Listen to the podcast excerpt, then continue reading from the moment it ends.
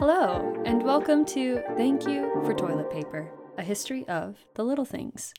A podcast where we talk about a few things to be grateful for and the history and stories behind them. I'm your host, Elizabeth Miller. Thank you so much for joining me today. Let's get going. I have a scar on my right arm that is a little bit over an inch long and came from a biopsy a few years back. The biopsy was checking for skin cancer and came back looking like it might one day think about growing up to be cancer, like maybe when it was a little skin cell in kindergarten, it listed it as a possible future job. Regardless, it resulted in taking a rather large chunk out of my arm. Whenever people ask me about the story behind the scar, they come away rather disappointed. It's not a very exciting story. So later I came up with a few other options. For one example, I'll share that I got the scar while fighting in Sharknado with a blender. That's actually really the only story that I've come up with so far. I'm taking suggestions though, if anybody else has something like super duper exciting. It looks a little bit like a centipede, and so I have named it P. melli because that is as close to cool as I will ever get, and it stands for pre melanoma, aka pre cancerous.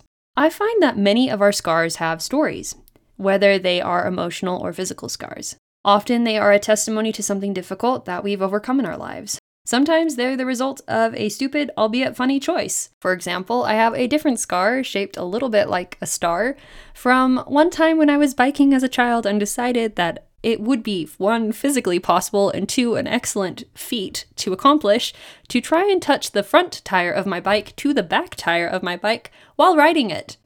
This failed. it failed rather miserably. I mean, like, I technically touched the front tire of my bike to the back tire of my bike. That technically happened, um, but it resulted in me face planting into the gravel of our road and, like, swollen face, swollen lip, wept, looked like a pirate. I don't know why I think pirates look very swollen. I think it's the swollen eye, so I guess I imagine wearing an eye patch afterwards. So, not like a pirate in that pirates are just essentially swollen, just like a pirate in the sense that, like, I probably needed an eye patch, which isn't always piratey. I take it back. No pirates were involved in this. so I just looked very, very eaten up by the ground, very swollen, very hurt.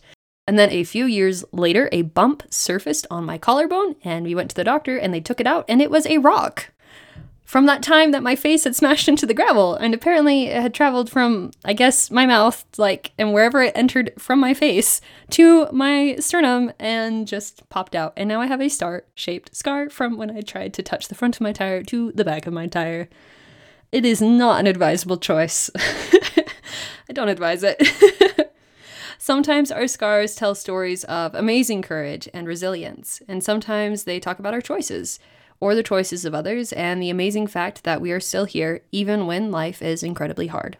So, in honor of all the stories behind our scars, let's take a moment for gratitude for the witness to both our pain and our triumphs. Scars. First off, let's define a scar. A scar is a mark left on your body from a wound. It is a sign of healing. There are a couple different types of scars. There are fine line scars, those that disappear, those that dip into the skin, and those that keloid or stick out from the skin from a buildup of tissue. Fine line scars are scars that build up a little bit but fade and flatten, although there will always be some evidence of the scar. It usually takes about two years for this type of scar to flatten out. A keloid scar can sometimes create a bit of tension or can even make it more difficult to move if it's around a joint in your body. Keloid scars form from an excessive buildup of collagen, these are bigger and sometimes a different color from the surrounding skin. These scars can sometimes keep growing after the wound has healed and get bigger.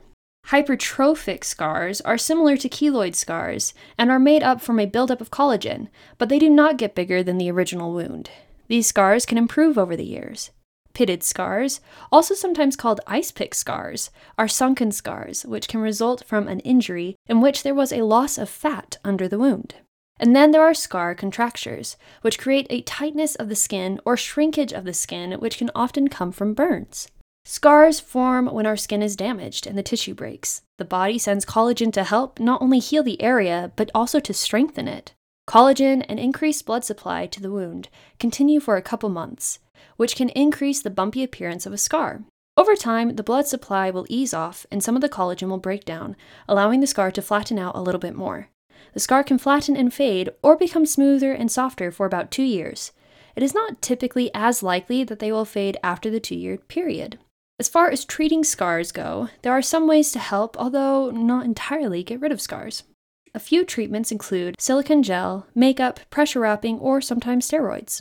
Skin creams and vitamin E is also often used, although there's not really any medical backup for this treatment, it is still recommended by the NHS. While scars can be a testament to overcoming something difficult, sometimes having a scar can be difficult in and of itself. The NHS website identifies facial scarring as a circumstance that can be particularly difficult and even lead to depression. The website has tools to help improve self esteem. So while scarring can be dressed with flowery words of strength and a testament to resilience, it can also just be plain hard, and there can be complications. It can interrupt our regular lives, it can change our appearance, lead to depression, self doubt, or low self esteem, or not even recognizing ourselves. So, can we still be grateful for scars? For the process of our body healing itself and saving us from wounds, I would say yes, that's an amazing marvel of the body. And for the difficulty that can come after scarring, that may be harder to say. In this case, however, we have amazing examples around us that we can draw from of people who have shared their journeys with scars. I'd like to reference just one at the moment. The first story that I came across of someone with not just physical but amazing mental resilience is the story of Stephanie Nielson. Stephanie Nielson has a blog where you can learn more about her story at nieniedialogues.com. It's like N I E N I E, like she spells Nielson. Stephanie and her husband went out for a flight together in Arizona in 2008 when they ran into trouble and the plane crashed. Both escaped the wreckage with serious burns, and for Stephanie, it was incredibly serious, with about 80% of her body burned. Stephanie chronicles her journey from losing her sense of who she was to health, recovery, and coming to terms with her scarring in her book, Heaven is Here, and talks about reclaiming the joy in her life, the beauty and the small moments, as she describes it, her quote, spirit tapping her heart, close quote. Learning to redefine yourself in new ways. Scarring can be hard, and it is definitely the evidence of having experienced something very difficult.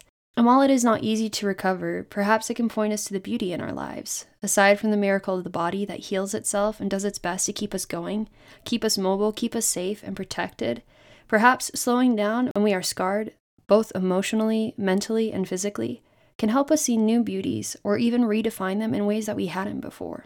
So, for the witness of having overcome something difficult, for the miracle of a body that wants to keep me going and does its best to heal, and for the wisdom and empathy that suffering and rediscovering beauty can bring, I am grateful for the things that remind me that I am defined by more than just the tangible, and what is essentially me is intangible, whether or not it requires going through Sharknado first. There are so many wonderful stories of resilience with scarring. And honestly, the sources at the NHS are excellent research, and I'm sure that we have some on this side of the pond as well. And although it might be naive to romanticize it this much, I still believe that it's a beautiful testament to a person's strength, to their heart, and ultimately to the beauty of who they are beyond circumstances.